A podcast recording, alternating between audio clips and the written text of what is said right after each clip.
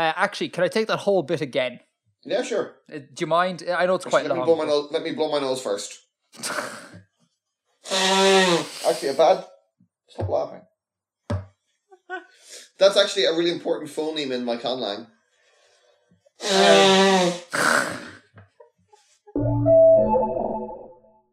Remember we offhandedly mentioned in the last show about getting like an artifacts of space? Yeah. Which is obviously not going to happen, like, or at least not in the immediate future. Not in the next 6 months. Not in the next 6 months. It's possibly a bit of a liberal estimation there, but, you know, fair enough. But a Redditor who goes by the handle /lawnmower parades? Lawnmower parades. Came up with a couple of names that I just thought were really funny. And I'll just list them out there. The Artifexa Complex, or Articomplex /Artiflex. The Artifactory /Artifexery. The Palace of Artifexia. The Artifexian Manor. The Heart of Artifexia, a.k.a. the Heartifexia. Bill and Edgar's Playground. And Bill and Ed's Excellent Adventureland. Now, out of those, Bill, right? What do you think is the best name? Well, I would like to point out that they're not really mutually exclusive. We can have multiple names. Is that not confusing, no? No, we can have multiple sites. I mean, I don't see Artifexian Manor as being a place where we toil and do the world building and you know, actually rule with an iron fist over Artifexia. Artifexian Manor is like our country estate. Oh, yeah. That we I go and I can pretend to be like a Regency-era landlord. Yeah, that's fair. Yeah, Bill, you're so ambitious with these things. It's like, I'm only thinking about having a nice place with a nice desk to make YouTube videos, but you're like, no, like, we need proper real estate everywhere. Manors, studios, towers. I like it. It's ambitious. Yeah. Bill, do you know what? We might go places. I think we will. I like Bill and Ed's Excellent Adventureland a lot because I like the film Bill and Ted's Excellent Adventure. I like that one too. Although usually I'm against people calling me Ed. Like, I really dislike that. Oh, do you? Yeah, because when I was younger, I used to hate the name Edgar because I was weird. Like, I wanted to be called like Kevin or Sean or something, you know, so it's like to be normal like all the rest of the kids. But as I grew up, I was like, I really like the name Edgar. It's kind of unique. And so when people shorten it to Ed, I'm kind of like, no, like, what are you doing? Like, I already have, like, I think an interesting name. Let's not make it boring. Like, I hate when people do that. And also, people sometimes do it on the sort of, like, pretense of, like, we're friends now. Like, very often I will meet a person once, and I'll be like, oh, my name's Edgar. They're like, great, Ed. And it's kind of like, we're not on Ed level here, pal. Like, that's a bit presumptuous, isn't it? Yeah, it is a bit presumptuous. Like, my name is Edgar, right? Like, if we remain friends for a long time, possibly. But if we do remain friends, you'll see that I don't want Ed. So usually I'm against Ed, but I'll go with the pun for Bill and Ted, definitely. So that's my favorite, Bill and Ed's Excellent Adventureland. What about shortening your name to Gar? Gar, but that sounds like it's like short for like Gary. Yeah, or it does. Garfield. Or what about Degas? Degas. Like, the DGA. Hi, my name's Degas. Yeah, that would be interesting. I don't know about that one. It's certainly the most interesting of the lot of them, though. But I like Edgar. Edgar's good. I like Edgar as well. Both as a name and as a person. Oh, God. Soppiness. Jesus. Your name, right? You're Bill. Are you Bill on your birth cert or are you William? No, I'm William. You're William, so how, like seeing as everyone calls you Bill, you're obviously okay with the Bill thing, but, like, do you have any thoughts about this? Would you prefer if Artifexia referred to you as William? No. No? You prefer Bill? I don't really have much of a preference. It's just, like, the William is my name, and the Bill is short for William, and I'll go by either of them. I don't usually go by Will or Billy or Willie. Billy. No, Billy and Willie is not... It's not good. Because there are other people who I know, like in my kind of immediate circles, called that. And I had, like, an uncle who was Billy, so we'd have the same name. So it would have been confusing for me to be called Billy as well. Come here. Why is William shortened to Bill and not as standard will. What's that about? You know, I read the reason for this the other week, and I cannot remember it, but it happens a lot. It happens with Rob as well. Robert becomes Bob. Yeah. And Richard becomes Dick. That's really unfortunate. So there's a few names, and I did read the reason for it recently, or at least a proposed reason. And I cannot remember it right now. Yeah. I don't know. It's like, I thought about it a while back and was like, has it something to do with like place of articulation? Like, you know, like W is a labial sound, and then so is B. And is it just a thing where like they're so the same that it like shifts over time? Say that again? So like, I'm wondering, is the Bill coming from William? I wonder, is that like a function of place of articulation? Because, yeah, because like it would be weird if William shortened to like, I don't know, Till. Like that would make no sense. But it seems like most of them tend to like shorten to a similar place of articulation. Now, I can't explain Rob and Bob. I don't know what's going on there. But yeah, it's interesting. I don't know. I always wondered that. It looks like here it might just have been a rhyming thing, because people liked to use rhyming slang and rhyme names in the Middle Ages, and that's where it comes from. Might be as simple as that. Oh, that's interesting. Yeah. Oh, so then, like by extension, like my abbreviated name could be like Ted. Shorten it down and rhyme it. Edgar, Ed, Ted. Or Edgar becomes. Oh, no, because he's always the first syllable, so Tar wouldn't really count now. Edgar. No. Yeah, Ted, yeah. But, I mean, Eddie becomes Ted, so Edward becomes Ted, so it's exactly the same, yeah. Wait, does Edward become Ted? Does that not just become Ed? Huh. Yeah. Man, this is weird. I don't know, I don't like this. It seems so strange. I'm glad you're comfortable with it, but it just seems like, it's really odd. William to Bill it seems like a total non sequitur. I mean, I've had arguments with people who, like, refuse to believe me that it was short for William. Like, no, it's short for Billy. And I was like, okay, thank you. Yes, you definitely know my name better than I do. I wonder, was Billiam ever a word? Because I know you jokingly call yourself that sometimes, but I wonder. Or in German, it would be Wilhelm. Wilhelm, I like that. The Wilhelm scream. Ah, it's deeper than the other one. Yeah, it'd be interesting. Yeah, there you go. Anyhow, so there's a little bit about names and what to call the Artifexy space. I like Bill and Ned's excellent Adventureland, and I think if we ever get a little studio, we definitely need to put that in signage at the front. Mm-hmm. Yeah. So thanks, Lawnmower Parades. That was a bit of crack. I really liked it. So do you have anything else to follow up? No, we can look at some emails, maybe. Let's look at some emails. All right. So we've got one here about pigeons and creoles from Anurin Hunt. Oh, who was on the show before, I think. Yes, we've definitely mentioned them before. Mm. They sent us a pretty cool link. I'd actually come across this before, of the Basque-Icelandic pidgin, which was spoken in Iceland in the 17th century. And it was, I guess, just a lot of Basque sailors happened to be living in Iceland and, like, settled there and formed a community. And they spoke a sort of a Basque-Icelandic pidgin. I've never heard that before. That's really interesting. Although, actually, well, to clarify, it was located in Iceland, but it wasn't a pidgin of Icelandic, it looks like.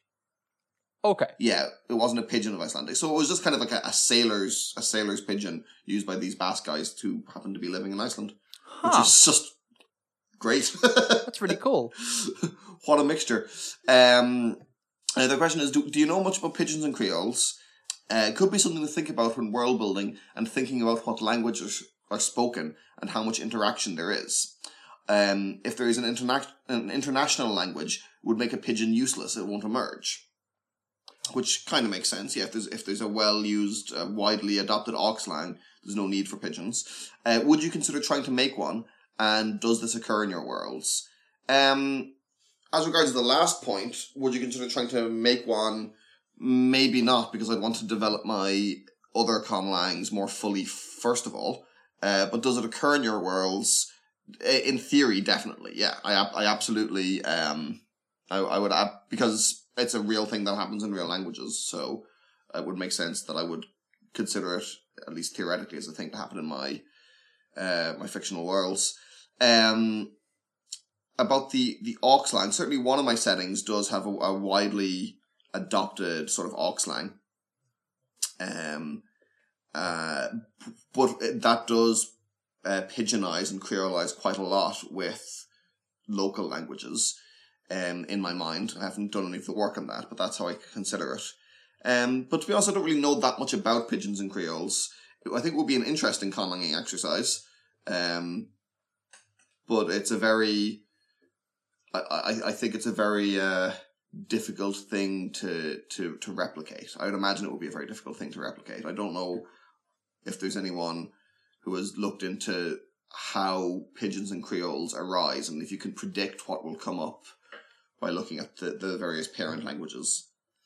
Yeah, I'd echo that, because usually when the thing is extremely difficult to do, it doesn't tend to show up in the world-building literature all that much. And I have not come across any language construction books yet that even remotely delve into this topic at all. So I'd imagine it's really difficult to do. But I guess you could just make a language, just make a normal conlang and say that it's a pidgin or a creole. Well, the next thing I was going to say is that surely it would be a thing that you would do after you've done some conlang. Like, you make up language A, you make up language B, and then you can kind of be like, that's what happens when we put them, like, we take the grammar from A with some borrowed words from B or something like that.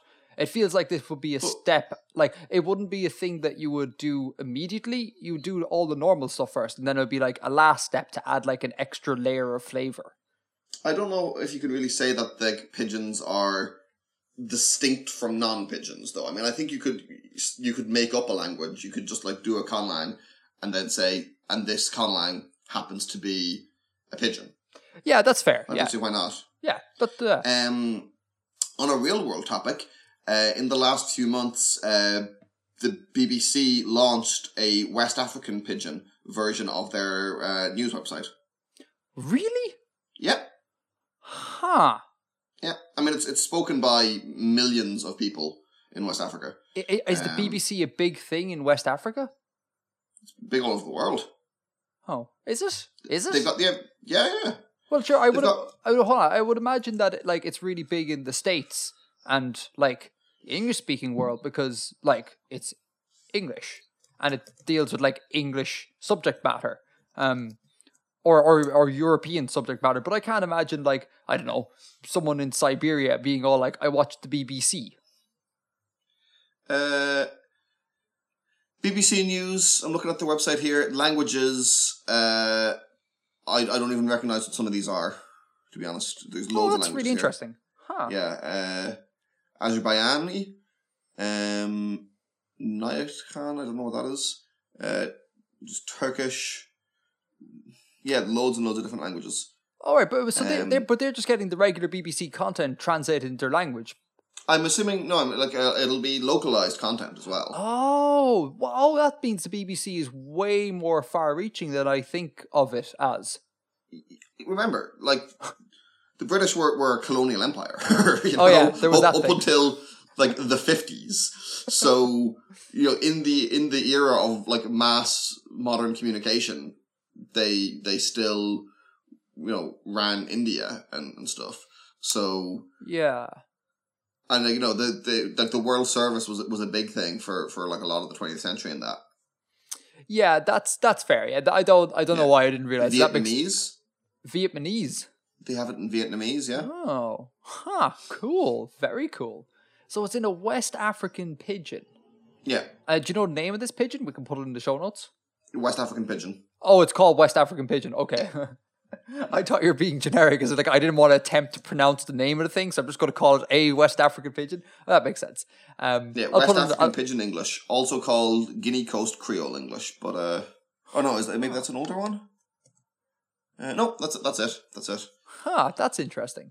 I just on the subject of conlanging pigeons, I think we spoke last show about cultural appropriation and being the authority about a certain culture. I think pigeon, you can quickly get into these territories where you're kind of like, you know, the way I think everyone has a cursory understanding of kind of like that Jamaican pidgin, where it's kind of like, it's like, I don't know, on the outside it seems like very English, just spoken with a really, really heavy Jamaican accent. And I feel like if you don't actually delve into this correctly, you're potentially going to produce something that's rather offensive. You know, especially if you're doing a real world thing, like if it's like a far future thing, like in The Expanse where you have like the South African thing. If you don't kind of come at that with a bit of sensitivity, I think it could go really like badly, really fast. Yeah. So I suppose that's just a point we're considering. Yeah, I mean, if you're trying to use real life examples to make a pigeon, it's an area you should probably be careful. Yeah, obviously, if you just make up your conlang and call the pigeon, well, there's no problem. Like, you're only offending your con culture if you do it wrong. Do you know? And you are literally their god, so it doesn't matter. But that's cool. That's really interesting. Links in the show notes, all that, so you go check it out. Anything else? Sorry. I just as a last point, I wondered like what the limits. It seems like a very vague thing to realistically define what a pigeon and what a Creole is. Now, I'm sure there is a difference. I'm sure there is a difference, but I don't understand why you couldn't consider English to be a Creole, because it's a Germanic substrate and a lot of Germanic vocabulary, mostly Germanic grammar, and then all these inherited Romance ideas after the Norman invasion. This is completely unfounded on anything. I'm just going on feelings here, so I'm liable to be wrong. But isn't it the idea that it's like English is not mutually intelligible with German, right? They're two distinct different things. But like when I listen to like say that Jamaican Creole, I can follow like 80% of it because it's like based on the rules of English grammar. There's very many English words. I think there's, I think English has gone too far to be called a pidgin because it's not mutually intelligible, or at least not mutually intelligible enough to a degree at which it could still be called a pidgin. Yeah, I mean, like I can't follow everything on that. On that BBC West African pidgin site, I can follow some of it, and I can figure stuff out if I think about it. But it's not like fully intelligible to me. Right, but if you put on the BBC Vietnamese thing, you're not going to follow any of it. Right. That's what I think. What distinction is? I don't know. Okay. I haven't looked into this. That's me just espousing. A question. Sorry, this is going on way longer than I intended. But so pigeons and Creoles happen when two different cultures kind of meet and their languages mingle. Yeah, I guess. Yeah. So why is this not like happened in Ireland? Like, why don't we have an Irish English pidgin? Why don't we all speak a pidgin here? Like, we had loads of English people over here for like loads, and we had our native language before. Why is it that we didn't do that and just hopped on the English train and just almost abandoned Irish? We speak Irish with a lot of, or we speak English with a lot of features that are not present in English. Like, genuinely, I have had conversations where I've had to keep myself in check, because if I just spoke casually as I would with you or with any of my other native Irish friends, English people would not understand me. What are you after doing? That doesn't make any sense to someone who speaks British English. Or what are you at? Yeah, okay, that's fair. I wonder how far removed we are then from a legit pidgin. I don't know, but you see, and some of that is a direct translation of Irish grammar. Like, at. Right. Like, so in Hiberno-English, for our listeners, at, like, what are you at means what are you doing? Mm-hmm. Yeah. Okay? And in Irish, the particle egg, A-G, is used as the gerund, I can't remember how to pronounce that word. Gerund, yeah. It's like the ing. Yeah. Like, I, Tom, egg, kind. I am speaking. Mm-hmm. And so, but it's also the verb to be at something. Like, to be, like, at a location. And I think that's how that becomes, what are you at? Meaning, what are you doing in Hiberno-English? Ha, that's really interesting. I am going to Google and see whether or not Irish Hiberno-English is anywhere close to a pidgin. Because I'm imagining... I opened the Hiberno-English Wikipedia page a few minutes ago and I Control-F for pidgin and I didn't get any results. Yeah, yeah. And I didn't get any for Creole either. I mean, I think that I know there is a distinction between them. I'm not sure what the difference is, but... that's interesting. Jesus, maybe I might actually... There's something for later. Maybe try and make an Irish-English pidgin. I don't know. Maybe. We'll see. I'll put it on the list. Anyhow, anything else in the mailbag? In the mailbag, so that was the first one. We got an email from a listener, Michelle, who said she's been watching your videos on world building, and during one of them you mentioned that a race with no nose couldn't produce any nasal sounds. Yes. Which got me thinking of the AVOX from the Hunger Games, slaves who have had their tongues removed so they can't speak. I thought it might be cool to invent a conlang that did not use the tongue, so that the AVOX might use to communicate with each other. Which is pretty cool. That's pretty cool. It's going to be really difficult to do. Yeah, I reckon it would be, but I think you could definitely do something. Yeah, the problem is, like, you have a whole lot of options when it comes to consonants, like B for B, for example. Yeah. Like, that doesn't really require the tongue. Like H, H doesn't really require the tongue as well. But like, what are you going to do for vowels though? That's the, like, vowels require your tongue. Well, actually. Rounded and open, like the rounded, unrounded, and closed open axes don't.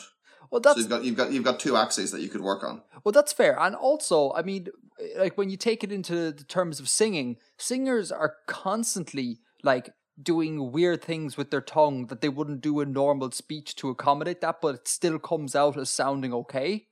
So maybe there is a thing where they could maybe they could still make vowel sounds. I don't know. Oh, do you know what you could do? Like, even if you had no axes to work on, you could just bring in tone. Because tone isn't a function of a tongue. You could just you could even have like loudness variants there. That's really interesting, actually. Now that I think about it. Yeah. Huh. You could have maybe one or two vowels and then a whole raft of tones on them. Yeah. And then what else you could? I mean, if you really wanted to double up on kind of the information density, because all the things that you don't have your tongue for, you could distinguish between p and p, like the ejective. You could distinguish ejectives. You could even distinguish between aspirated and non-aspirated. Yeah. So p and then. Huh? I can't do it. But like the test for this, dear listener, is put your hand in front of your mouth and say a word like pat, and pat. then say a word like tap. Tap. You should with the p at the end of tap, there should be like a noticeable gust of air.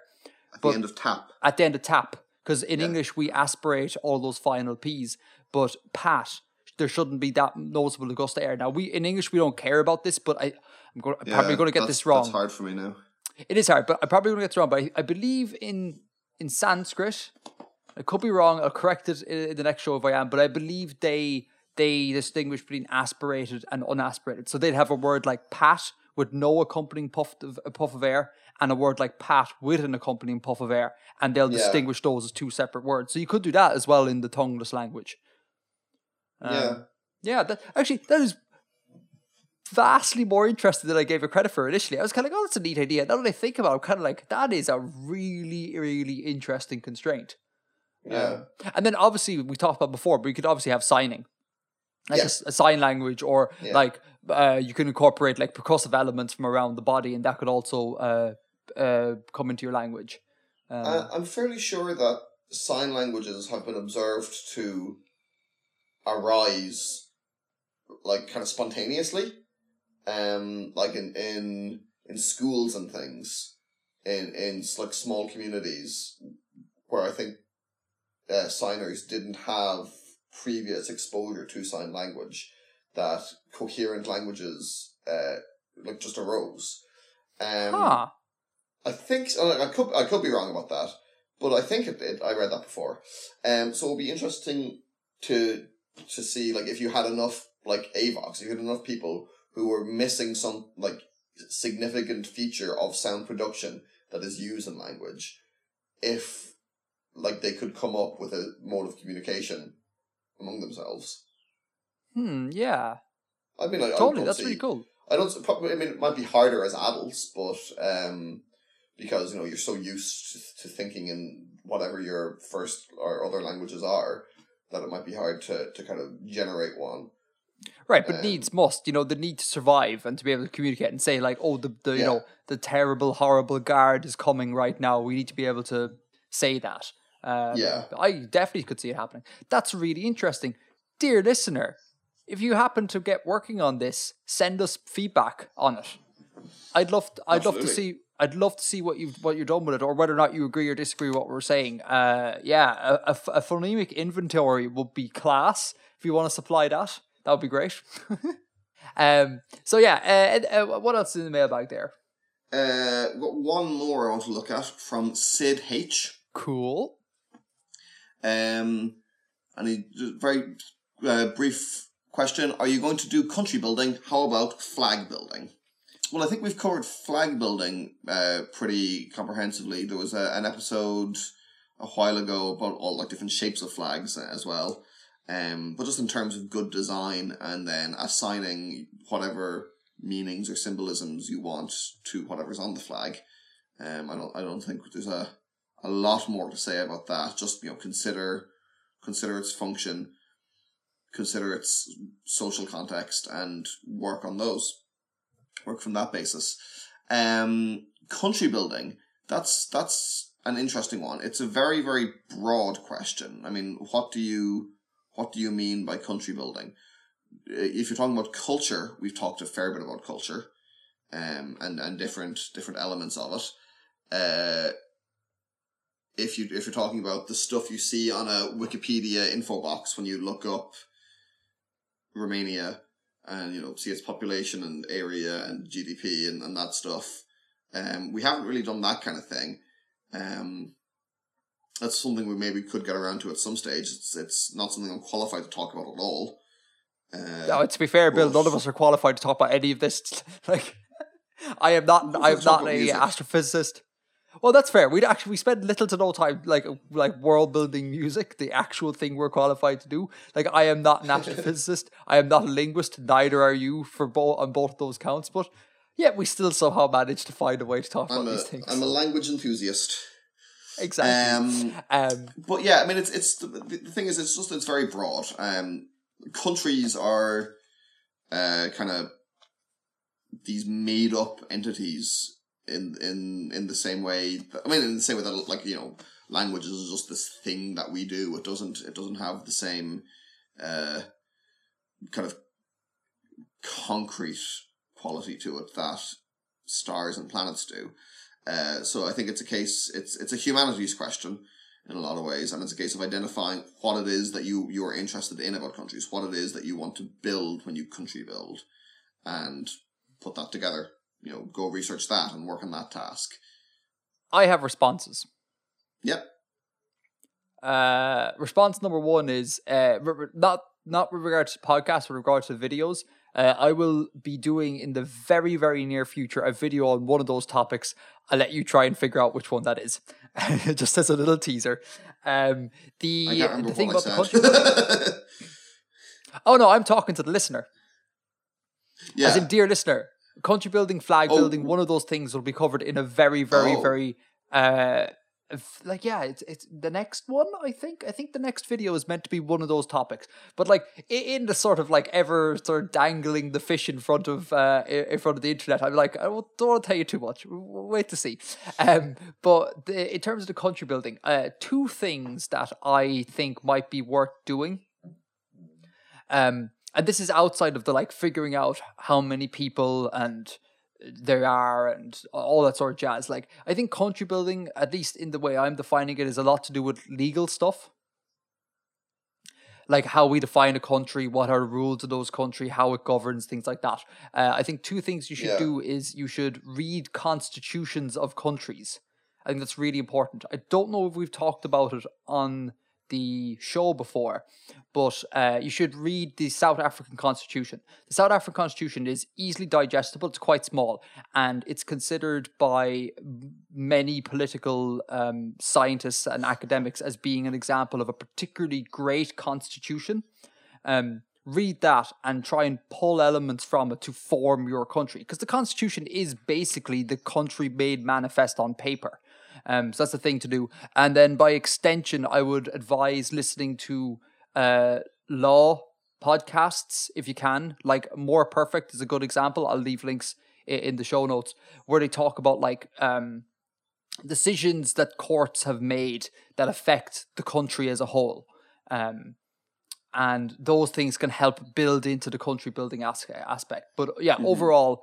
Constitution. And when you're done reading the South African Constitution, read the Irish Constitution just as a counter argument for what is like a bad constitution, because our constitution is trash.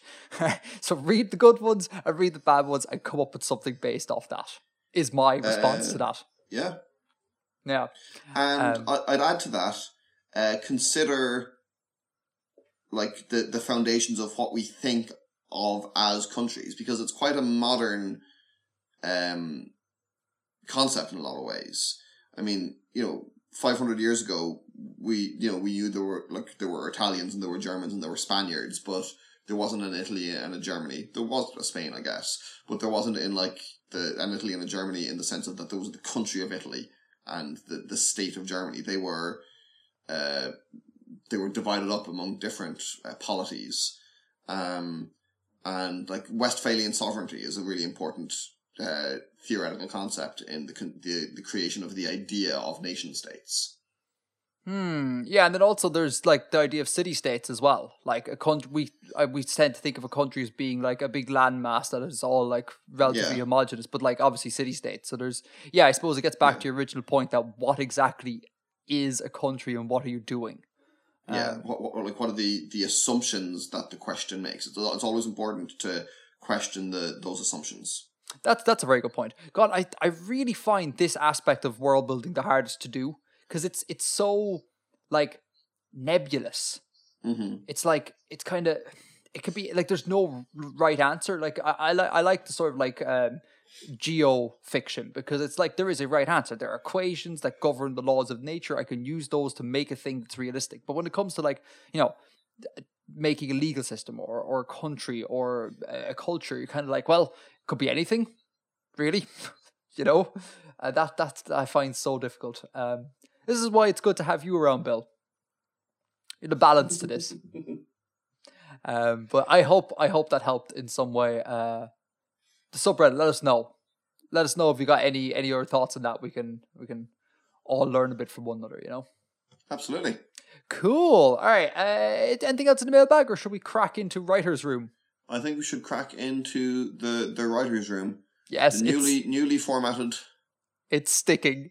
The name is sticking. FYI, the emails and follow-up, we should call that the mail room. It was suggested in the subreddit. I think it's a great idea. Mail room, writer's room, green room. Done. Beautiful. You did some world building this month. I did do some world building this month. Care to tell me all about said world building? Okay, so I've sent you a picture. You have. And I have sent you a little bit of prose. The prose, as ever, is a work in progress, but nonetheless, I sent it to you. Links in the show notes for everyone. So, TLDR, it's a map with context in prose, yeah? It won't be a work in progress when the listeners read it. It'll be finished then. Cool, very good, very good. So it's a map and some prose, so sort of a, I guess maybe it's a kind of a gazetteer of the northern region of the planet of Fasath. So new planet. Okay, cool. Fasath, yeah. Fasath. Cool. Okay, very cool. AATH. There's a TH at the end. Cool. Why new planet? Why do we choose to do this? It's been in my head for a little while, and there was some kind of specific things that I thought were cool, that I was like, oh, I should use that in world building, and I put them together. So just from a quick read of it, what are your impressions? And we'll see how close to the mark I hit. Oh, okay. So my TLDR, I don't know how accurate it's going to be, is that you have created a desert planet, and you seem to have mapped centered around the poles, which is kind of a cool sort of thing to do. Yeah. And it seems to be a sort of heavily fantasy setting. You have like a winged sentient species, like harpies. I think you use the word harpies to describe them, don't you? I do use the word harpies. Yeah, and so there seems to be... it's like a fantastical Tatooine. All right. What are you thinking? I don't know Tatooine that well, but it certainly is a desert planet. So I did a map centered around the North Pole of this planet. Cool. And you're exactly right. It's a desert planet. And in creating this, I actually read up about planets on the inner edge of habitable zones, and works that suggest that habitable zones could be a lot closer to stars than or is usually suggested, if the situations on the surface are correct. And there's a specific paper by Andras Jam and others called "Towards the Minimum Inner Edge Distance of the Habitable Zone." Oh, cool! Which I think you can find online. Yeah, you need to link me to that. I don't think I've come across that. That's interesting. Link me. Oh, I thought I'd sent you that before. Yeah, I absolutely will. Cool. I'll send you a link rather than the PDF, because then you can link it to others. Yeah. And now it's a little while ago that I did this reading, and initially started the map. I've just updated and done the pros for this month. But it kind of talks a lot about how you can actually get a lot closer to a star, and what the situations, what circumstances could lead to that. So I decided I'd take that and make this a desert planet quite close to a star. Have you ran the numbers on this? Can you tell me how close is close? I can, if you give me a moment. I will give you all the moments you need, sir. Okay, so the habitable zone is 1.048 AU to 1.51 AU.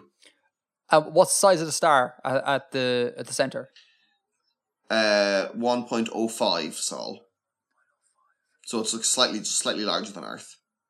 Okay, so you're going to have it in a similar Earth, like its year is going to be roughly equivalent to Earth. Then it's roughly at the same. Well, no, because the desert planet is a 0.612 AU. Oh, you brought it into 0.61. Oh, you can do that. Seems like it might be plausible according to this paper. Now, I didn't understand everything in the paper, but I it seemed not entirely out of the question. Wow, and so like, what are you doing to make that plausible? I'll have to read the paper again to be sure. But basically, there's the surface water isn't really very possible. There certainly won't be any large bodies of surface water. And the atmospheric conditions and it has to have a high albedo, I think. Like very, very low greenhouse effect, stuff like that. Okay. So so basically you've made the planet super reflective, basically, and ergo you can push it closer to a star. It's just going to like pump out it's going to reflect most of starlight back, so dropping the temperature and still keeping things relatively habitable. Cool, very cool. And it won't have a high surface pressure, and it won't have a very insulating atmosphere. And you've ran temperature. Have you ran temperature equations? Like, do you know that the temperature checks out? I have not. Oh, could all hinge on that, Bill. Could all hinge. But you see, I don't know what the atmospheric composition is. So, but you don't need the atmospheric Actually, do you know what's interesting, right? The video, dear listener, a bit of inside baseball. I've been working on a new video about albedo, and it is finished and ready to be published at the end of this podcast. And interestingly, this video should help Bill with his temperature thing, because you don't necessarily need to know what the atmospheric composition is. Right. I have found a very nice calculator. Seems like you would, to account for greenhouse effects and stuff. Yeah. You see, now hold on. I have found a really nice calculator made by the Department of Astronomy in Indiana University, Bloomington, where you just kind of set a value for greenhouse effect. You don't necessarily have to worry about like what is causing the greenhouse effect, like what molecules are doing it. It's just a value that like alters the equation, and you can run the whole numbers through this thing, and then you get it spits out a cool number. You should watch the next video, Bill. It might be of some help. But anyway, this paper suggests that you could the inner edge of the habitable zone for hot desert worlds could be as close as 0.38 AU around a solar-like star. What? That's close. That's really close. It's very close. Where does it say that? If the greenhouse effect is reduced and the surface albedo is increased, we consider a wide range of atmospheric and planetary parameters, such as the mixing ratios of greenhouse gases, etc., etc. And it talks about a little bit about how you could sustain an active water cycle in a planet like this, which is one of the things I did a fair bit of thinking about. Oh, that's interesting. Huh, cool. Mm-hmm. Very cool. So yeah, I was thinking it's a desert planet, and I kind of tried to build on that and be like, well, what kind of material culture could they have then? They're not going to have access to a lot of wood, for example, because a planet like this isn't going to have enough water to make trees a widespread life form. Yeah. Which I think is kind of interesting. So they're going to be quite limited in their plant materials.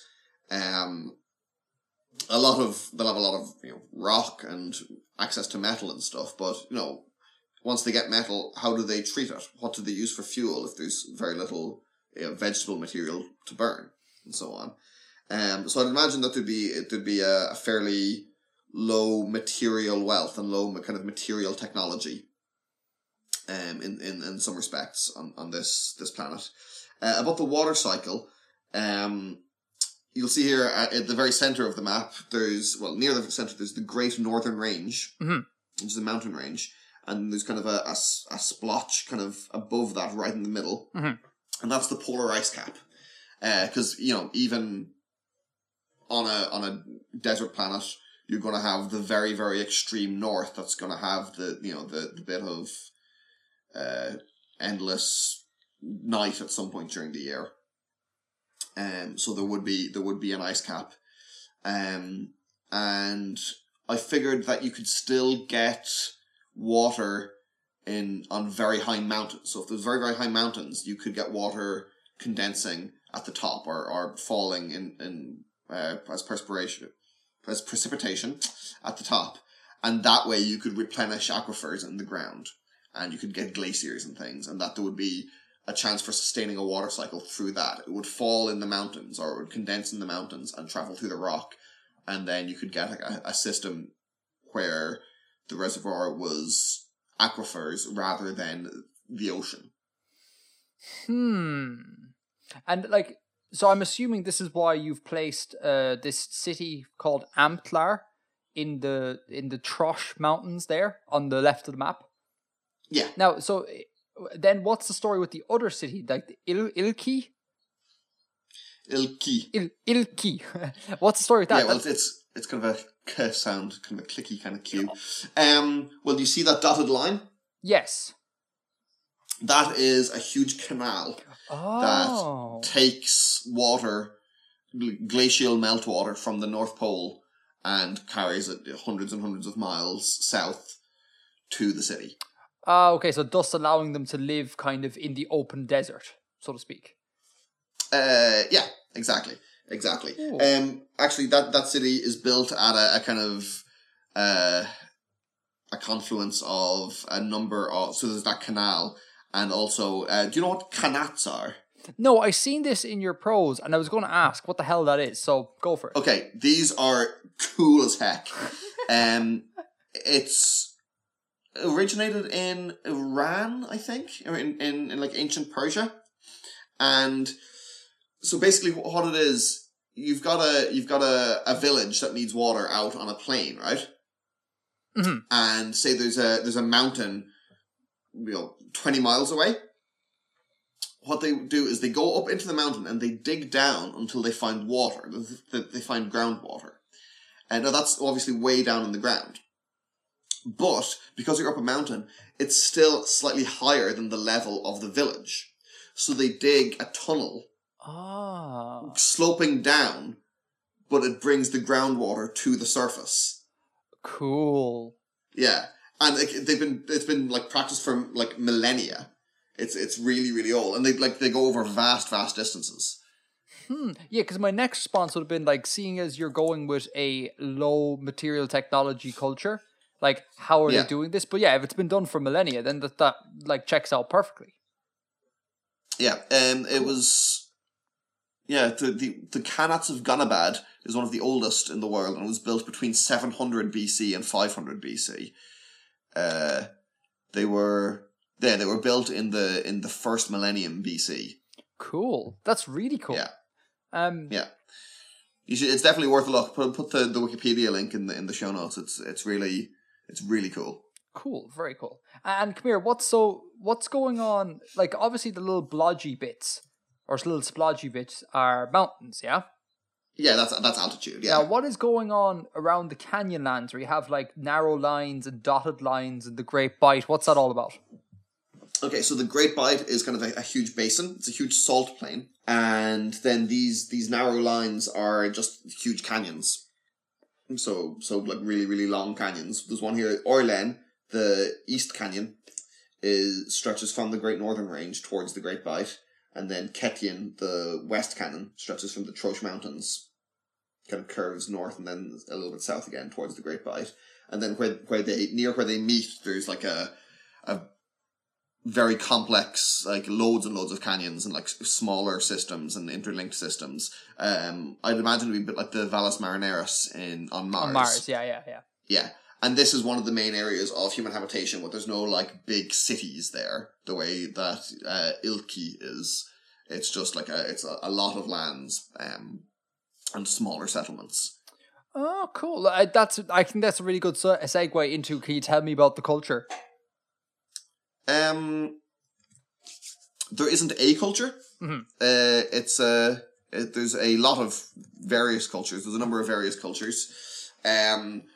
I'm thinking I might try and write up a sort of a creation myth and like history of humanity on Fasath, and where the different groups come from and their own stories about how they settled and how they spread around, and the creation of Ilki, a great migration to the other side of the planet to build this garden city. For listeners, if anyone is embarking on creation myth, I'm going to throw the Crash Course playlist in the show notes because they do a really cool and easy to digest sort of crash course on mythology. And I think it's good world building fodder, so I'm going to throw it in. Cool. So as I said, there's a lot of cultures. And I'd imagine that there would be kind of nomadic cultures that would move around in the deserts. And there would be... stuff like that. There'd probably be other smaller settlements around, but Ilki is like the big city, and then the Canyonlands is where most sort of human civilization would be centered. And what's the story with Amplar? Is that just another city, or has that got any sort of significance? Yes. Amplar is the city of harpies. So it's kind of a monstrous city inhabited by kind of winged humanoids. Here... I've spoken a little bit before about planetary romance as a genre. Yes. And this is very much inspired by, or kind of an homage to, a novel by Robert E. Howard, who's the guy who wrote Conan. Yes. Although Edgar Rice Burroughs is the person more associated with planetary romance, Robert E. Howard wrote one, at least, called Almuric. Right. And it was about a guy who gets sent to this planet, Almuric, and leads the humans there in a war against these horrible winged people who are kidnapping all their women. Okay, so hold on. So the denizens of Amplar are harpies, but everyone else is human or like humanoid? On Fasath. Yes, yeah. Yeah, everyone else is humanish. Okay, and then you just have this harpy city. And then, like, the choice of harpies is literally just because it's in that book and you wanted to pay homage, or is there any particular reason why harpies? I mean, I know winged people who kidnap you are pretty scary. Cool. Ah, that's really cool. Huh. No, yeah, I didn't really think any more of it than that. Cool. Yeah, no, I like it. It's cool. I when you first sent it, I was like, desert planet. But, like, it's cool that you really thought about, like, how they are going to get water. It's a little bit more in-depth than I'm a moisture farmer in the Star Wars sort of sense. I like the fact that you've kind of almost taking, like, an engineering approach to solving this. And then I like the little bit of, like, fantasy with the harpies and...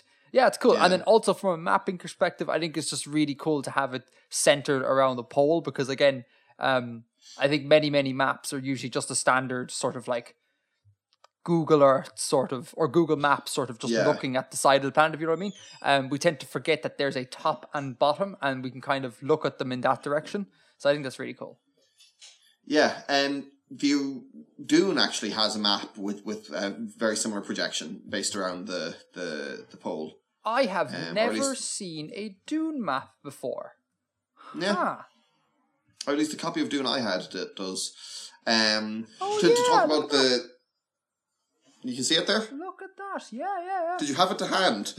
No. Like, I don't read books, but I'm Google imaging. Oh, yeah. Cool. Oh, okay. Very cool. Anyway, sorry, you were going to say? So this map is obviously centered on the North Pole, and then these rings are 15 degrees. So here, the Great Northern Range, its southern limit here, the very southern limit, like by Orlen, is a little bit further south than 75 degrees. Okay. And then the next ring is 60 and 45 and 30. So we end up at 30 degrees south. 30 degrees north. We don't go down to the equator. No. Ah. And what's going on in the rest of the planet? Is there anything interesting, or just you've decided to limit it to this location? I've limited it to this location for the moment because... The deserts are so kind of harsh that you can't pass. You can't actually go overland to the south, the southern hemisphere. Even if this goes from the North Pole to 30 degrees north, then that's still not like that much of the planet's actual surface, and the majority would still be between 30 north and 30 south, and then you have an equal sized place at the South Pole or around the South Pole. And I'm just thinking, like, in between is just impassable desert. This is an interesting point, and I think it's one worth reiterating. The sense that I think people forget sometimes that geography can be a huge driver of story. And like this idea of, like around the equator of the planet is going to be like scorching hot such that you can't pass it. And that's an interesting thing we should think about trying to set up a little bit, such that you can create a narrative around. Like the other good example I can think of is the sort of Pangea style thing. We've talked about before where the internal parts of a Pangea-like continent will necessarily be extremely hot and extremely arid, such that it would be very difficult for characters to, say, get from coast A to coast B. And that's an interesting thing to do, as opposed to kind of saying people can just go all around the world like the way we can with planes and things like that. It's nice to set up these little limitations. So I think that's a really cool bit of local flavor, and one that I think is worth taking on board. Exactly. Now, this planet is a bit smaller than Earth. So the scales we brought down, but just like as a kind of a context, 30th parallel north is roughly... It goes through, like, northern Florida, and it goes through, like, North Africa. Like, the kind of Egypt would be on the 30th parallel north, and it goes through, like, it touches the south of Japan, the very southern tip of Japan. So that's kind of where we're at. This makes no sense to me. Can you give me a radius of the planet? What? Can you give me a radius of your planet? Then I'll understand size. Like we're gonna align the various different parallels up with Earth to get an idea of size. Just give me a radius, man. Have you got a radius? Yeah. Yeah. What? 5,100 kilometers. Oh, look at him and his real units. Okay, hold on. I have to do some maths. Hold on. Are you trying to figure out the area? No, I'm just trying to figure out what that is in Earth radii. Okay, but why do you need the radius? Because then I can tell how big the planet is. Okay, but that's not relevant to the point I was making. But were you not? Oh, I thought you were lining up all the different latitudes to give you an idea about scale relative to Earth. Yeah. Yeah. And in that sense, but just give me a radius. You don't need the radius of this planet for that to make sense. What? Okay. Continue with your point. Maybe if you'd let me finish, it would make sense. That's entirely fair. So you continue with your point, and then I'll ask you. I'll run my calculations, and if it still makes sense, great. If it doesn't, then at least I know what I'm talking about. So go for it. Right. So that's where the 30th parallel north is on Earth, right?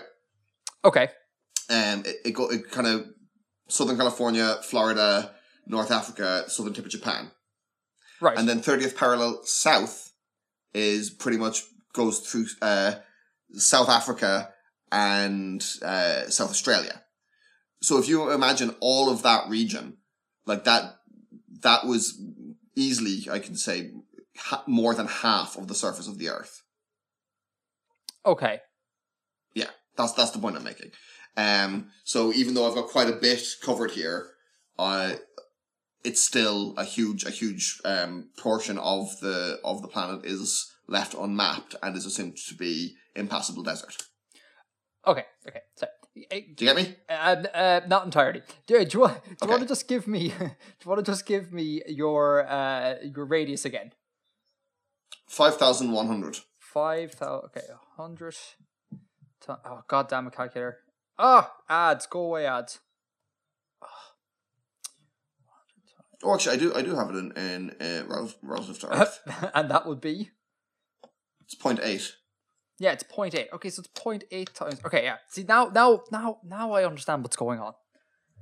God, maybe to the listeners it'll make sense, but I'm kind of like, what just happened for the last 5 minutes? The planet is a little bit smaller, and the vast majority of it is impassable desert. Yeah, the point I'm making is even if we're mapping from the poles to 30 degrees north or south respectively, that's still not actually as much of the surface of the planet as you might think at first. Yes, that's fair. There we go. There. And knowing the radius isn't relevant to that point. 15 minutes later. Well, no, it's just because, I don't know, it's the way I think. I'm imagining the Earth, and now I'm imagining a ball inside the Earth that's a little bit like 20% smaller. And then I'm imagining, like, obviously you try to explain exactly what's going on with the parallels. Now I'm just imagining that, like, 80% of that is impassable desert. And I'm kind of tracing in my mind your map on top of this globe. If that makes sense. Yes. So, yeah, is there any more points on that? You asked me what lies beyond... what else there is on the planet. And although I said it is impassable, you know, there are like rumors and stories and, you know, presumably people could do it like by going via magic or via space or something. There's tales of a city called Mound. Mound. A giant city, yes. And extra points to anyone who can figure out where I'm going with that. And a tribe of nomads that sail across the sand. Sandbenders. No. I read that in your prose and I was like, oh, it's very much like Avatar. Oh, it's really cool. Oh, is it? Yeah. Like, there's, you know the Avatar thing where it's like you bend the elements and then a sort of subset of earth bending is people who live in desert biomes bend sand and they use it to, like, basically sail on sand. They create, like, sand waves and it's just cool. It's just really cool. No, this is legit sailing. This is legit sailing. That's cool. I'm intrigued about this Mound thing. Where are you going with Mound? Is this something that I might know? Or is this like... I think I've probably mentioned this thing that I think is really cool before. Can I make a really tired joke? Go on. Is it something to do with Napoleon? No. Damn it. That's all I have, Bill. Whenever you say something like, you know, listeners who know me will understand where I'm going. I'm always kind of like... You think I'm one-dimensional. Edgar, I'm a complex person. You are a complex person, but a lot of that complexity is hidden under the veil of Napoleon. No, it isn't. I'm joking. Okay, if someone can crack Bill's little code here, I want to know, because I don't really have any idea. It's much like how I kind of came up with Ilki, because I was like, you know what are cool? Qanat. Qanats are cool as heck. And I kind of expanded on that idea, and I got that city. And I was like, you know what would be cool? If I did this.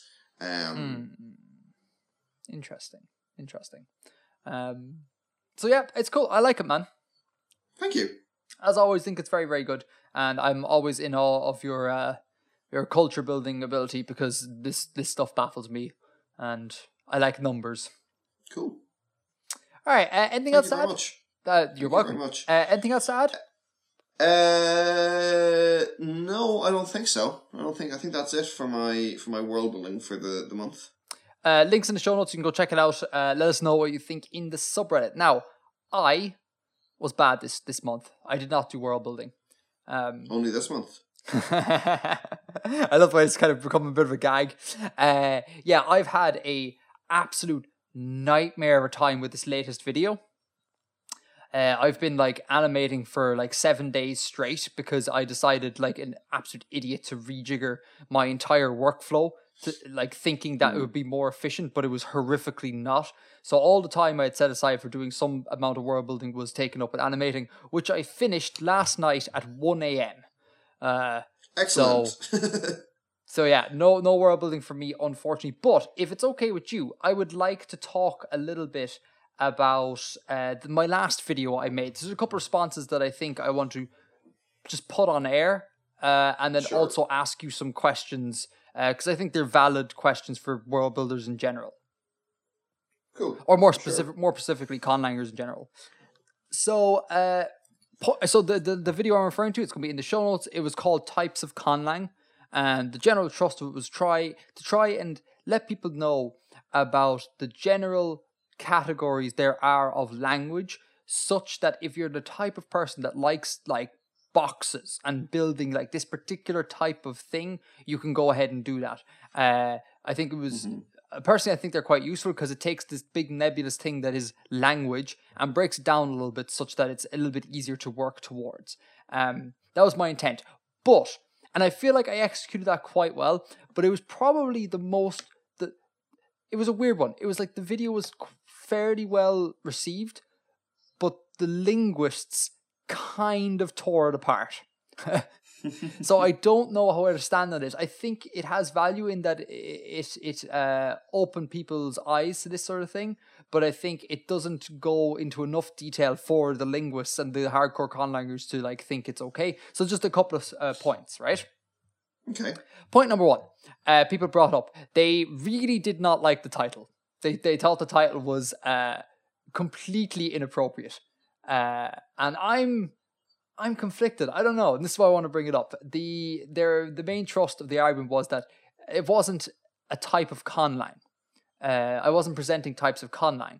I was presenting types of language. Like, types of conlang are like artlang or like an interlingua and things like that. And I wanted to get your thoughts on this. Do you think that was a good move, or can you understand why I did that move from the perspective of someone on the outside? Or do you agree that it's like completely misleading? It's like, okay, you shouldn't have called it types of conlang, because that's not... It's not completely misleading. No, it's not completely misleading. It's kind of misleading, I would think. And also it's kind of incomplete, because it's types of language in general, so it's not conlang specific. You are right that it is a way of... You could, in theory, classify conlangs this way. Because languages are classified this way, but because it's a thing that languages in general can be classified this way, it is a bit misleading. So my thoughts here. We talked a little bit before, I think on air, about ethical swearing. I think this we talked. Yeah, did I not talk to you about my thing about ethical swearing? I don't think so. Okay, all right. I apologize if this has already been mentioned on the podcast, but ever since like the start of Artifexian, I've always thought to myself, maybe I should swear a lot in my videos. For the reason that what I am doing on the face of it sounds scientific, but isn't, because like we're world building. We're not like, I'm not telling people good science per se. I'm just telling people like, here, this is what we know from science. Here's how we can kind of sort of mess with a bit to like produce all of these like hypothetical results. So I always thought the idea of like, if I swear a lot in my videos, it'll stop those videos getting used in educational settings. Because well, is that not is that not just a really good idea? I thought that was a really good idea. Okay, I guess. All right, listen up, you kids. Right, we're gonna learn today. Yeah, exactly. I remember I made a video about what's in orbit, and I got an email from someone being like, my professor showed us this in class today, and like there was part of me that was kind of like, that's really great, but the other part of me was like, man, my stuff shouldn't be in a classroom. Like that's like okay, if that's up for the professor to decide, not you. I think it is up for me to decide, because I can't spend the words to every single time I make a point, always say, by the way, this isn't, you know, accurate science or linguistics. Like all the videos would treble in length, so I can't say that. So ergo, on the face of it, you might look at it and be like, yeah, that is presented like a, you know, an informative short video outlining all the details, but I don't know. But it's not your responsibility to make sure that that professor does their job correctly and chooses good materials. You never know; they may have made those caveats themselves. Well, that's fair. But taking it away from the professor, let's do it to like a learner at home, like someone who is doing I don't know, orbital mechanics in high school, if that's a thing. They go home, they look on YouTube, and they're like, oh, his video on orbits, that's really interesting. But again, I like, because I'm not spending the words to explain every time, like this is a gross simplification of what is actual science, because we don't want to do calculus here. That sometimes makes you feel bad. Anyhow, no matter if you did swear, if you cursed every other word, someone could still use your materials in that situation if they're going home and looking at it themselves. Yeah, the cursing stops the professor situation, or stops the situation of like, and it also just makes it seem less academic and less kind of like this is education. It puts it more into the realms of entertainment. Edutainment. Anyhow, point being. This is all to say, this is why I chose the title of Types of Conlang, because I thought about calling it like language types, but then I was like, someone who is just interested in linguistics is going to look at this and be like, this is what the language types are, when I'm making gross simplifications to just try and present like 5 or 6 neat small boxes to conlangers, not to actually try and reveal what actual linguists think about the state of language in the world. So this is why I went with Types of Conlang, to signal to people that this is not a linguistic video. Under that guise, do you still think it's misleading? Yeah. Yes. Okay. That's worrying. I still think I made the right call. It's just I totally get how it can be misleading, but I still think types of language have been lending too much legitimacy to a thing that's about conlanging. Not to say that conlanging... But you make all those caveats in the video itself several times. There's an awful lot I don't caveat. Like polysynthetic languages, for example.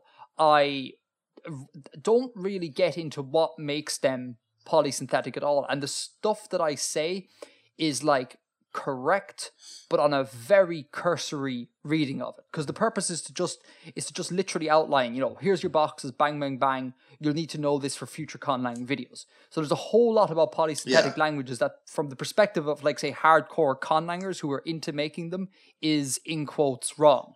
And again, I didn't make caveats there because we'll be making caveats all day long. So I thought that calling it conlang was the right call, but clearly not. And that's terrible. So I apologize, Internet. I'm sorry. I'll do better next time. So the other point, the second point, is Chinese. Oh, Chinese. How it has been the bane of my existence. I got torn apart on Reddit, and for good reason too. Like, I'm not bitter at all. Like, I think it's great that people point out my stuff and keep me on my toes, but I got demolished. Edgar, yeah, go on. Edgar, how it has been the bane of your existence. How it has been what? How? I don't understand. Because that's the Chinese. That's the Mandarin word. For, I probably butchered the tones here, but that's the Mandarin word for good. How? Ah, huh. You probably have butchered the tones, and all of the internet's going to get onto you, man. People care about Chinese; it's crazy. Anyhow, well, it's good. I was pretty good at the tones when I was pretty good at the tones when I did Chinese. You did Chinese? Yeah. I didn't know that. That's crazy. Yeah, I did a summer course in Chinese when I was like 16. Huh. Wow. Why? I don't know. There was a bunch of courses, and that was the one that seemed kind of cool. Interesting. You were pretty good at the tones. A digression before we start talking about Chinese in relation to the video. I had the privilege in my old job of doing a video with like a 10-year-old, or he's 11 now, I think. I think 11-year-old like prodigy child of a pianist. All right. And he's a Chinese Irish chap, and he's a lovely kid, and the family are amazing and really cool.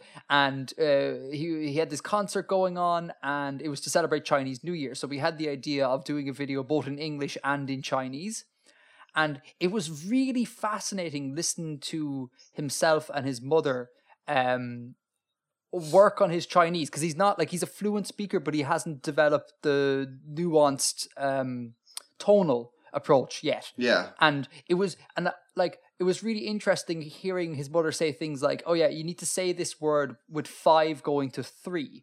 So I had always like thought that this idea of breaking tones into like a hierarchical numerical system was kind of just the way people explained it. But it was really interesting seeing native Chinese speakers thinking about their tones like that, because I had always assumed that they would just kind of make the sound and be like, replicate this sound. And then the person would replicate it, and they'd say yes or no based on how accurate it is. But they have like... Because when you're teaching English, you don't say, oh no, you have to voice that consonant. Exactly, yeah. We don't say, please devoice all plosives before unvoiced like alveolar stops. Like, that's just not a thing that happens. But they have this like analytical system based on my like sample case of 1. So, you know, there's problems there. But that was fascinating to listen to. It was really interesting. And I think I find it supremely interesting that they can tell the difference from, say, like a tonal dip from, like, say, 5 going to 4 or whatever, and like 5 going to 1. Like, the difference in how drastic the tonal shift is really audible to them. 5-1 sounds perfect. Oh God. All right. If any musicians out there got that joke, well done. If you didn't get that joke, I'm not explaining it. It was a terrible joke. It was a terrible joke.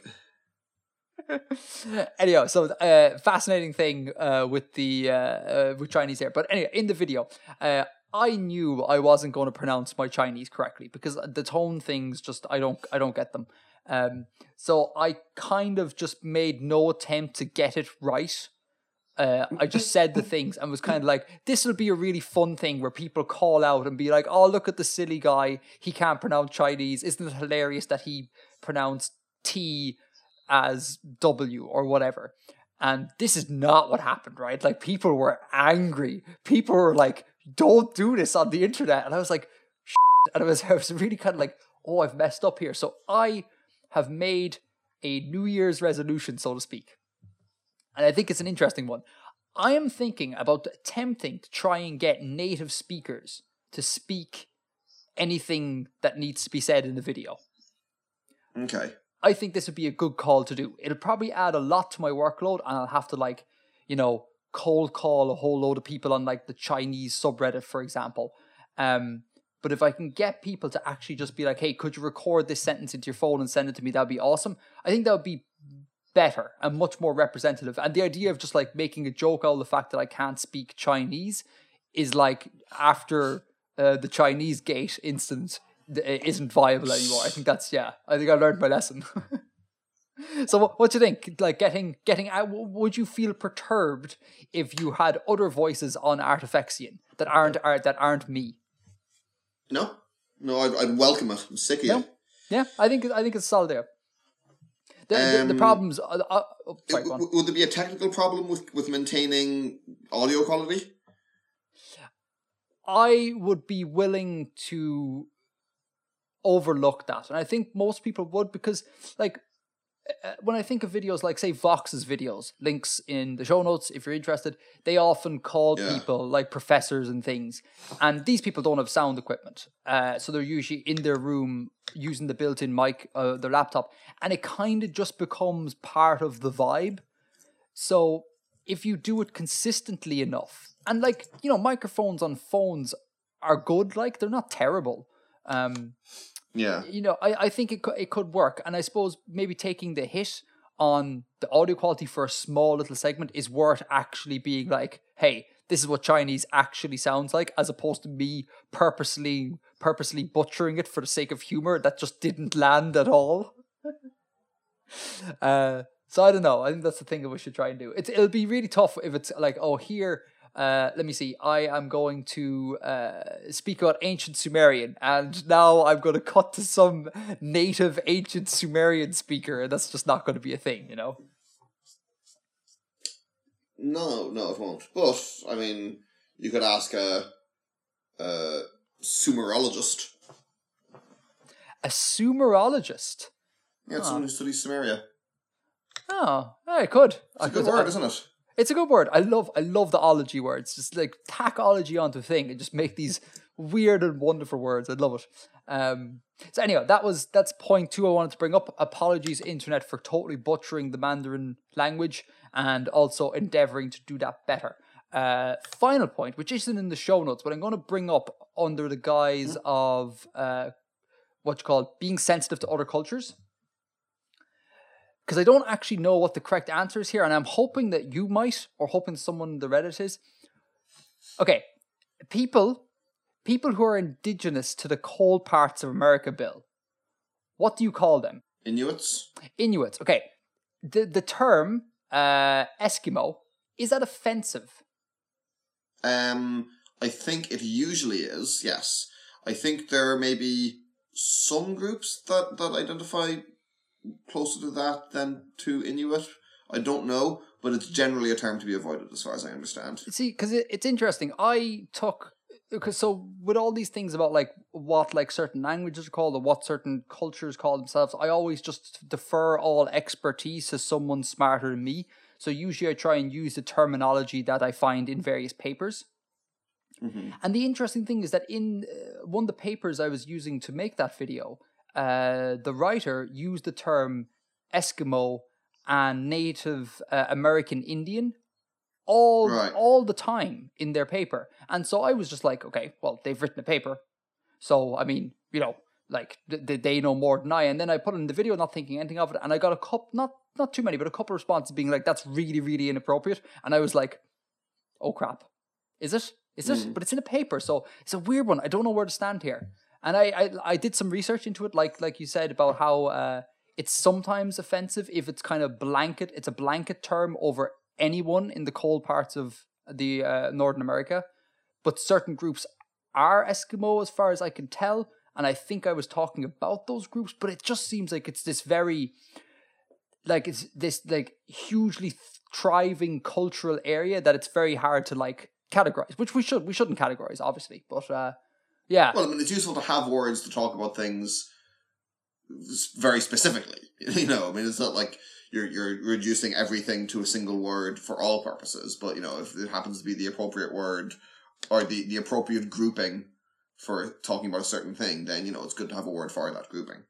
That's fair, yeah, that's fair. So, anyways, in summation, just to make sure this doesn't go on too long about Edgar talking about how he's sorry for everything.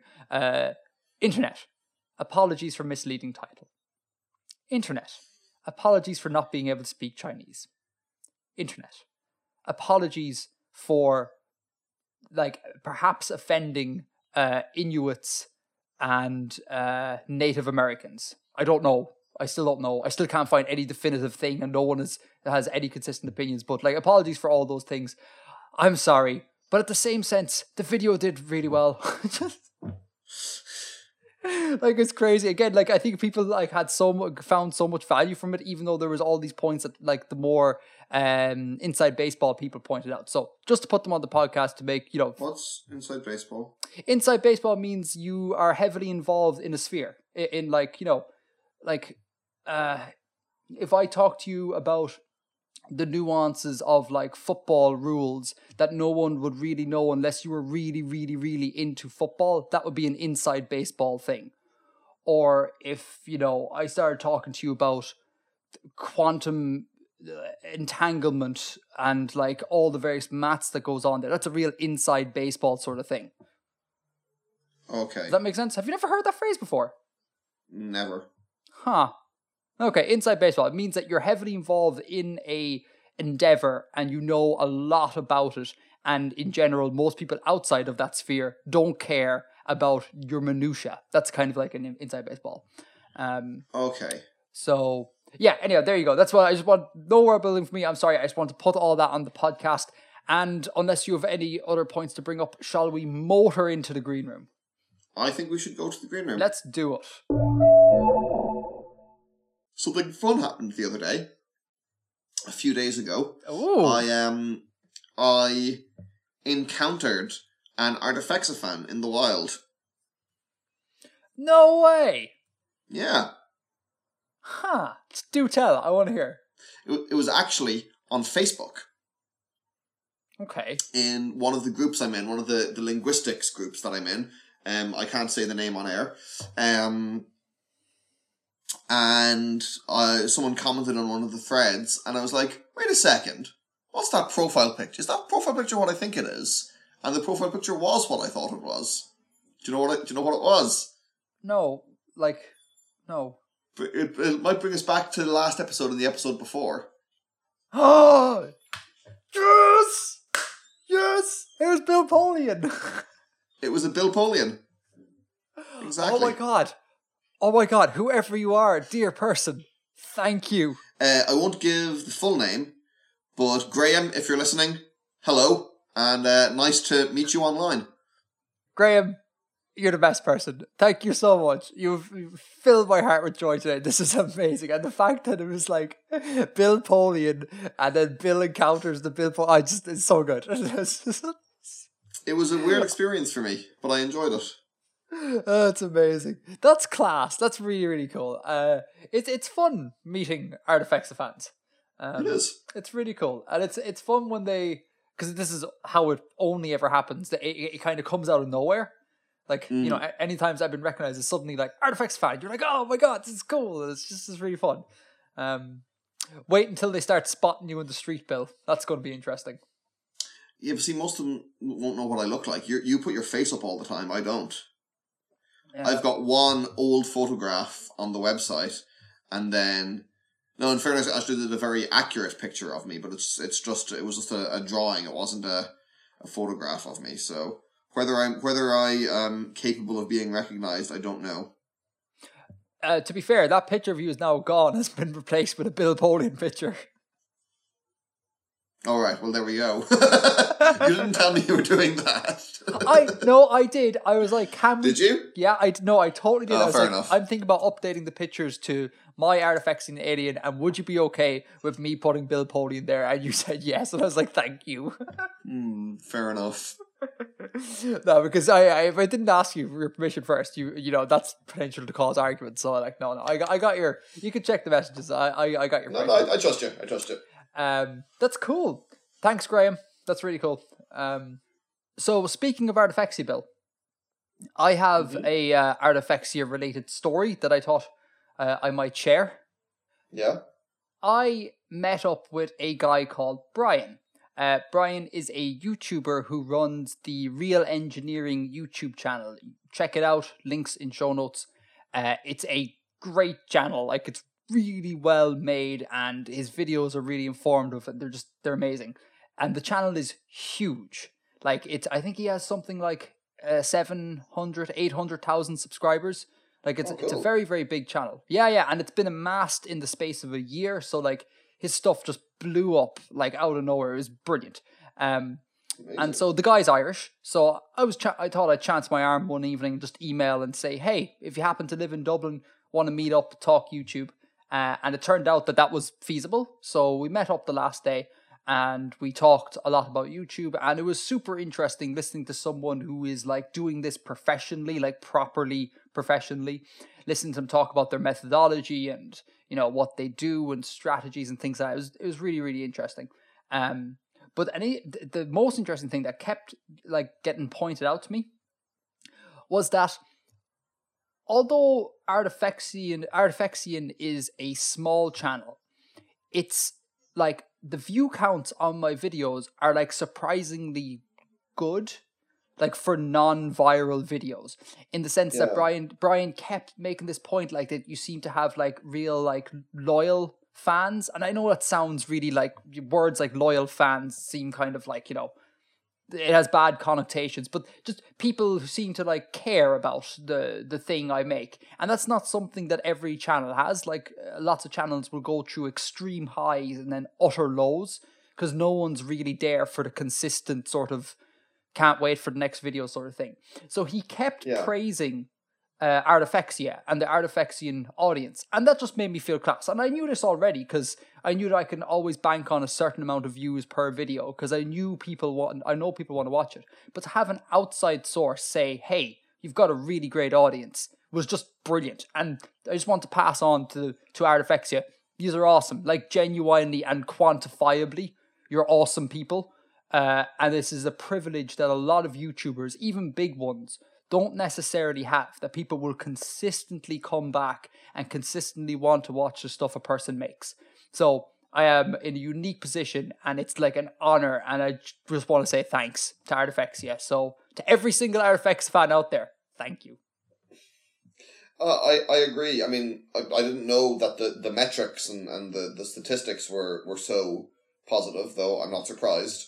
But we've also got a really nice kind of fan community, I think. Like, people are sound. Like, we don't have obnoxious people appearing in the Reddit. We don't have obnoxious comments on YouTube all that often. It's but I mean some of my more widely viewed videos have had some flavorful comments on them, but I think that's just what happens when you open it up to a wider community. But I think the kind of the core people who have been around since the very beginning and who kind of get the sort of, like, world-building thing, they're really sound. And particularly the subreddit as well, because it's a much, much smaller audience size. Where I feel, and for like... me, I only see the podcast stuff on YouTube. Right. I don't see as much of the main YouTube video channel stuff. But from my perspective, you know, we have a very pleasant community of... comprised of pleasant individuals. Yeah. And the thing is, what's really cool, I think, at various points throughout making this podcast, we have disagreed with our audience, with people on various points. The latest example, I think, would be I disagreed quite strongly with a user, Zen10, about various points in Star Trek. And what's class, I think, is that we can, like, battle it out and have this debate amongst ourselves, like, you know, I think this and I think that, and here's why and that, and nothing ever gets, like, nasty. Like, no one ever crosses the line where it's like, you know, we start name calling, things like that. Like, we're willing to have solid debates, and I think that's really cool. And so it's just great. And, like, again, to have someone else who's outside of the sphere just look at it from, like, an outsider and be like, actually, this is really good. Like, this is a real amazing thing you got there. It's just so good. Like, I can't emphasize that enough, and I can't like pass that on strongly enough to greater Artifexia. Like, it really meant a lot. Like, and it's been playing on my mind for the past few days. I've been really kind of like, do you know what? There is a possibility that this thing might actually work out in the long run. And that's a really cool feeling to have, you know? Yeah, absolutely. Lads, thanks for being sound. Thanks for being sound. Thanks for not being... You'll have to bleep that out so no one will know what you said. I know, yeah, exactly. I have to apologise, though, because on that thread, the Reddit thread for the episode about Star Trek, I think I may have accidentally come across as though I was telling someone what they said was garbage, and I didn't mean that. I meant that the theme song to the Enterprise was garbage, but I was writing the answer very quickly while I was on my way between two of my jobs, and I was like a little bit behind schedule, and I was like, no, I don't think that is garbage, and I meant that the song was garbage, not their opinion, and I'm sorry if I came across as rude. I think, this is turned into a very lovey-dovey green room here, but I think that, yeah, I remember that comment. I don't think it read like that. Like, okay. I took it as in, I thought that you think that the song is garbage, not that you think the commenter's opinion is garbage. Oh, God. If the commenter took it up that way, please say this to Bill. Like, give out to Bill as much as you want. I give you permission. It's totally cool. You're so kind, Edgar. I am. But yeah, so there's so that's, I suppose, 2 points in Artifexia. You met an Artifexia fan, and then I met a YouTuber, which is pretty cool. Do you have anything else? Anything else at all? Or can I do the thing that I've been waiting to do for like literally 2 years? Let me think. He's going to take his time now. What have I been reading? I got back into Mad Men. I'm watching that again. Okay, go ahead and do the thing. actually, oh no, can I bring up Snow Crash? Yeah, go for it. Is that terrible? Do you have time to talk about Snow Crash? Of course we do. Well, what time is it? Yeah, it's only 2:00. We've only been doing this for 3 hours. 3 hours. Touch wood. Snow Crash. It's a book. It is. Who wrote the book? Neil Stevenson. So spoilers ahead for people. Just, watch out. Have you read the book, sir? I've read that book many times. I think that's a good thing, then. I think you enjoyed this book. I mean, I haven't read it in years and years and years. I read it over and over from the age of about 13 to 16. Really? Yeah. What was it that caused this, like? I just thought it was cool. I don't know where I stand with this book. It is like, I'm not, to be clear, I like the book. I'm not saying it's bad at all, but it's like, I'm not sure if it's like genius or crazy. It blurs this line. It's like, I'm not sure if it's like really great world building or just like madness. Like, there's so much going on in this book. As a brief TLDR, of the book for people, which is going. I'm curious to see someone attempt this. Okay. Which I was just about to say, this is probably not going to go very well, but in the briefest way I can possibly do this is we have two main characters, one of which, and this is I think literally the case, a samurai sword wielding computer hacker pizza delivery guy. And the other being like a skate punk espionage runner for the mafia. These two are the main characters, and leaving out a whole ton of complexity at the middle, there's like this religious figure at the end who is seeking to spread this thing called the neuro-linguistical virus amongst the population, and the book deals with figuring out what this virus is. And the culminating point is that they take care of it and the bad guy doesn't sort of win. That TLDR is leaving out a whole ton of nuance in the middle. And most of the greatness about this book is in the describing how this neuro-linguistical virus works and how it transmits itself and things like that. But there's so much more to it. Like there's like this alternate they basically have like Second Life. Second Life is a thing in their world. It's like this, they call it the metaverse, and they can go there and they have digital avatars and the plot functions there. They have like cybernetic dog things that act as like security things. And then there's a whole load of weirdness going on. Like, so I don't know. I feel like I need to read this thing a couple of times to actually be able to appreciate it, because yeah, it's just, it's so dense and it's so philosophical, and there's so much in it, like from computer science to linguistics to like, just like, it's crazy. Like, it's absolutely crazy. And again, I'm not entirely sure if this is brilliance or madness. That you're going to get that a lot with Neil Stephenson. I've read most of his books. Is he a bit of haven't read the most recent one. Is Stevenson a bit of a one-trick pony in that it's always kind of linguistic, computers, future stuff? No, language comes up a lot. Language does come up a lot. Computers comes up a lot. Computers comes up a lot. Language comes up sometimes. But he wrote a book about kind of about currency, I guess, and computers called and cryptography called Cryptonomicon, which is set, there's two timelines. It's set partially in the Second World War and partially around 1998, which it was like around the time it was written. And that's quite, I haven't read it in a couple of years, but I really liked it when I was like 17. Then he wrote a sequel series to that. Well, he wrote a series connected to that afterwards called The Baroque Cycle, which was 3 volumes set between 1660 and 1720, but basically building on the same themes. Huh. I reread some of that recently, and I have a lot of thoughts about it. And he wrote Snow Crash. He wrote another book called The Diamond Age, which is potentially a kind of a sort of a distant sequel to Snow Crash, like not in terms of plot or characters or anything, but a potential like a future of the setting, but dealing with very different stuff. He's got a very good book called Anatheme, which is a science fiction story about it's essentially about Platonic idealism, about like the philosophical concept of Platonic idealism. It's kind of like a science fiction Name of the Rose, kind of. Yeah. Yeah. His books, they have a lot of information in them.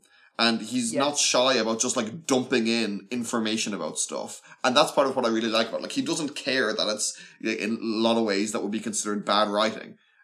He just puts it in. And that's what I like about it, that he doesn't care about it. And he's obviously passionate about this topic. And he's going to bang on about it for a while. Yeah, that was one of my not so favorite parts of the book. In the middle of it, a hero protagonist, our main character, goes into this like digital library, and he basically talks to this librarian avatar thing, and the whole thing is just an excuse to basically dump a whole lot about ancient Sumerian culture. I'm not sure if it's real world ancient Sumerian culture or his fictionalized version of ancient Sumerian culture. I don't know what it is. I think the mythology stuff is accurate. Right, okay. But yeah, obviously them constructing a metavirus isn't. Like, I get that much, but like, I don't know how much is like accurately represented. But in any case, that bit I felt a little bit tiresome, where, you know, the hero would be like, oh, what is the Nam Shub of Enki? And then the librarian's going to be, well, let me tell you, the Nam Shub of Enki is and then it just goes on. I'm like, this isn't a book. This is an instruction manual. This is like an educational tome. Like, I should be taking a college course for this. It wasn't terrible. Like, it was his twisting of ancient Sumer was engaging enough that I could put up with that. But had it not been such a wild out there idea, I would have put the book down and been like, I'm not being lectured to in a sort of Weir's Martian sort of sense, where it's a whole load of numbers and information dump, you know. Funny thing about this book, it wasn't the first work or anything to use Avatar to refer to someone's like online representation, but it was he coined it independently, I think, and it was the one that popularized it. So that when we say like an avatar on a forum or something, that's from Snow Crash. I mean, I had a look at the Wikipedia page a while ago, and it seems like Snow Crash has inspired so much in the digital world. Like, so much of it can be drawn to Snow Crash, which is, that's an amazing feat as a writer to have such a influence on modern life. Sorry. After you. The canonical example is that I mentioned earlier, Second Life, the game alternate reality thing that was big, is still big, I don't know, but it was big a few years ago. That is, I think that's literally just like they wanted to recreate his metaverse, his virtual reality. That was explicitly their intention. I think that's the case, I didn't know that. Cool. It's very much that they're like, oh, that metaverse thing is cool, let's do that, and let's call it Second Life. Yeah. So that's pretty cool. There's a bit in one of his later novels, in one of his more recent ones, called Reamdi, where he's talking about... It's set in the real world, and he's talking about Google Earth, and he, like, you know, the character turns on the program Google Earth, and, you know, it zooms in, and, like, you know, you see the Earth rise up from, like, kind of the black of space, and you zoom in down to the surface, to wherever you're viewing, and he says, it was, you know, the classic Google Earth opening sequence inspired by some old science fiction novel. The old science fiction novel that inspired the Google Earth opening thing, actually, and the concept of Google Earth, is Snow Crash. Oh, yeah. Yeah, because you know the way he has that planet thing in his library. Yeah. Huh. Yeah. That's crazy. Can you imagine leaving that much of a mark on the world? It's crazy. It's pretty cool, isn't it? But so the main thing I wanted to ask you about, and by extension, the listeners, what do you think of the centralized premise of this book? Like, this whole, like, the metavirus thing, and that, like, you can like, I'm not going to do him justice in trying to TLDR this, but, like, you can speak a certain tongue, and that has the effect of, like, directly getting into your brain, your spinal cord, or whatever, and, like, reprogramming how you work, like, essentially literally a neuro-linguistic virus. What do you think about, like, that? Do you think it's, like, a little bit too far down the fantasy road, or fine? What's your thoughts? Well, I don't think it's plausible, but I think it works fine as a cyberpunk conceit. Do you think there was times where I was a little bit drawn out of it, like when they mentioned, like, oh yeah, like, you speak the Nam Shub of Enki, and then it, like, it like, you know, it affects your like, brain canal. I'm like, lads, like, what are you talking about? This is, and I get that it's science fiction and it's cyberpunk, but there comes a point where it's kind of like post-cyberpunk, but there comes a point where it's like, this is a bit too crazy, I think. Yeah. I don't know. I mean, again, like, this is a thing I read originally half my life ago, so